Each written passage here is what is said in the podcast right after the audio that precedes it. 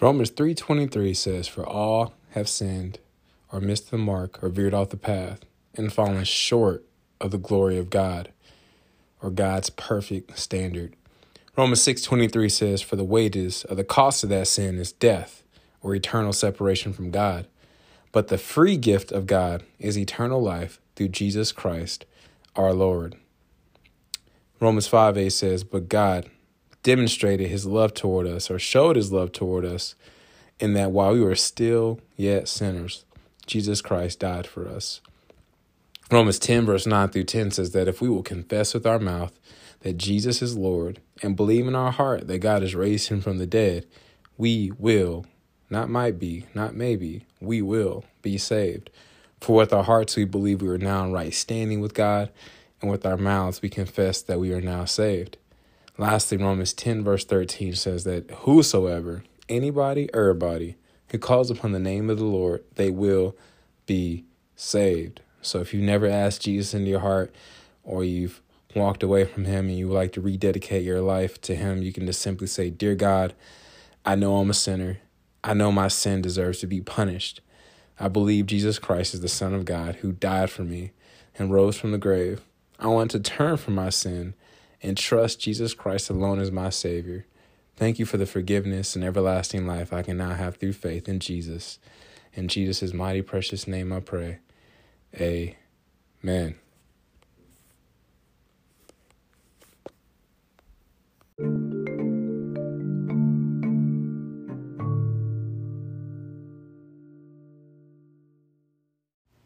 Hey, welcome back to Chew the Bible. We are now in Esther chapter 6. In the last chapter, now we're at a point where Mordecai, well, Haman's over there licking his chops, thinking he's going to have Mordecai killed. Esther had the boldness, risked her entire life. She could have died entering the king's presence, Xerxes' presence, without uh, without his uh, without her he, her being invited or summoned. But she risked her life, and he agreed to give her whatever she wanted, up to half the kingdom. Why only half?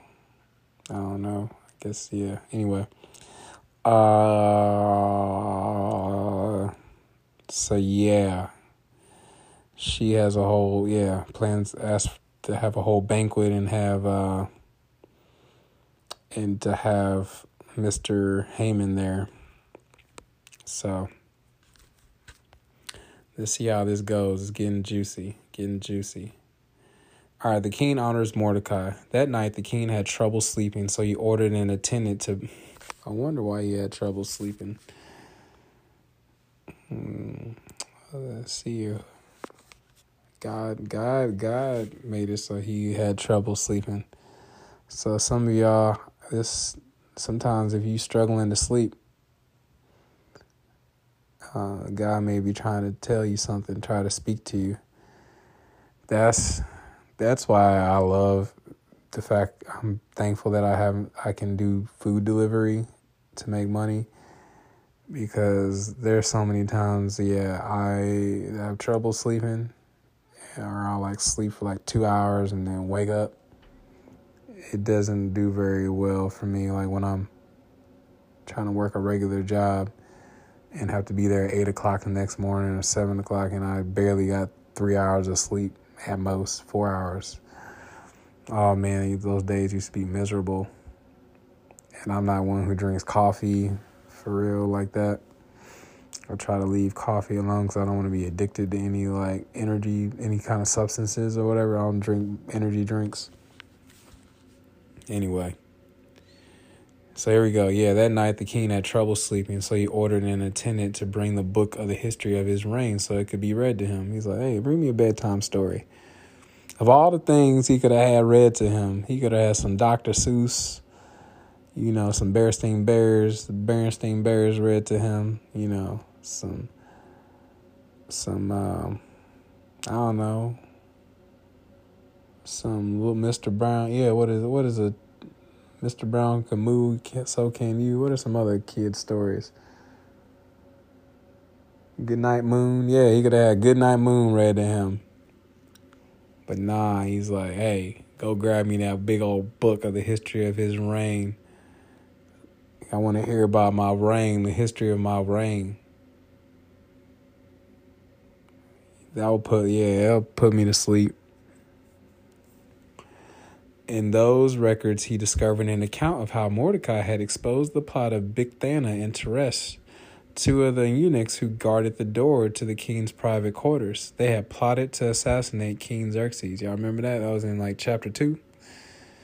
Anyway, what reward or recognition did we ever give Mordecai for this? The king asked. His attendants replied, Nothing has been done for him.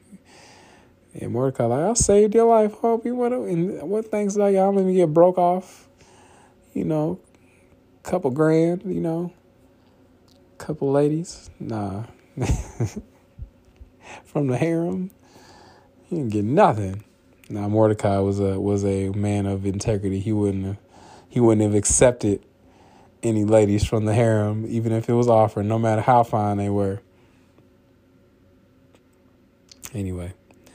Uh, nothing has been done for him. Verse 4 Who is that in the outer court? The king inquired. As it happened, Haman had just arrived in the outer court of the palace to ask the king to impale Mordecai on the pole he had prepared. So the attendants replied to the king, Haman is out in the court. Bring him in, the king ordered. So Haman came in, and the king said, What should I do to honor a man who truly pleases me? Haman thought to himself, whom would the king wish to honor more than me? So he were, man, this dude, something else. So he replied, If the king wishes to honor someone, he should bring out one of the king's own royal robes, as well as a horse that the king himself has ridden, one with a royal emblem on its head. Let the robes and the horse be handed over to one of the king's most noble officials and let him see that the man whom the king wishes to honor is dressed in the king's robes and led through the city square on the king's horse. Have the officials shout as they go. This is what the king does for someone he wishes to honor. It's wild because this is exactly this is similar to how Jesus is going to be honored when he comes back the next time. And but when he came the first time, he rode on a donkey. It was he was he showed his humility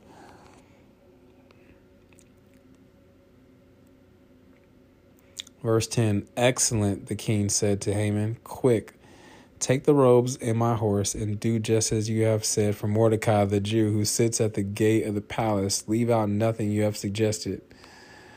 oh man, I could have wished I would have paid good money to see Haman's face after that. So Haman took the robes and put them on Mordecai, placed him on the king's own horse, and led him through the city square, shouting, This is what the king does for someone he wishes to honor. Afterward, Mordecai returned to the palace gate, but Haman hurried home dejected and completely humiliated. Mm, never mess with one of God's kingdom kid. Verse 13 When Haman told his wife Zeresh and all his friends what had happened, he his wise advisors and his wife said, Since Mordecai, this man who has humiliated you, is of Jewish birth, you will never succeed in your plans against him. It will be fatal to continue opposing him. While they were still talking, the king's eunuchs arrived and quickly took Haman to the banquet Esther had prepared. I blinked out for a second. Let me read that again. When Haman told his wife Zeresh all and all his friends what had happened, his wise advisors and his wife said, Since Mordecai, this man who has humiliated you, is of Jewish birth, you will never succeed in your plans against him it will be fatal to continue opposing him.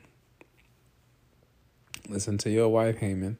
While they were still talking, the king's eunuchs arrived and quickly took Haman to the banquet Esther had prepared. All right. It's getting juicier. Dun dun dun. To be continued. Man, the Bible is like way better than any soap opera. All right, I'll be right back.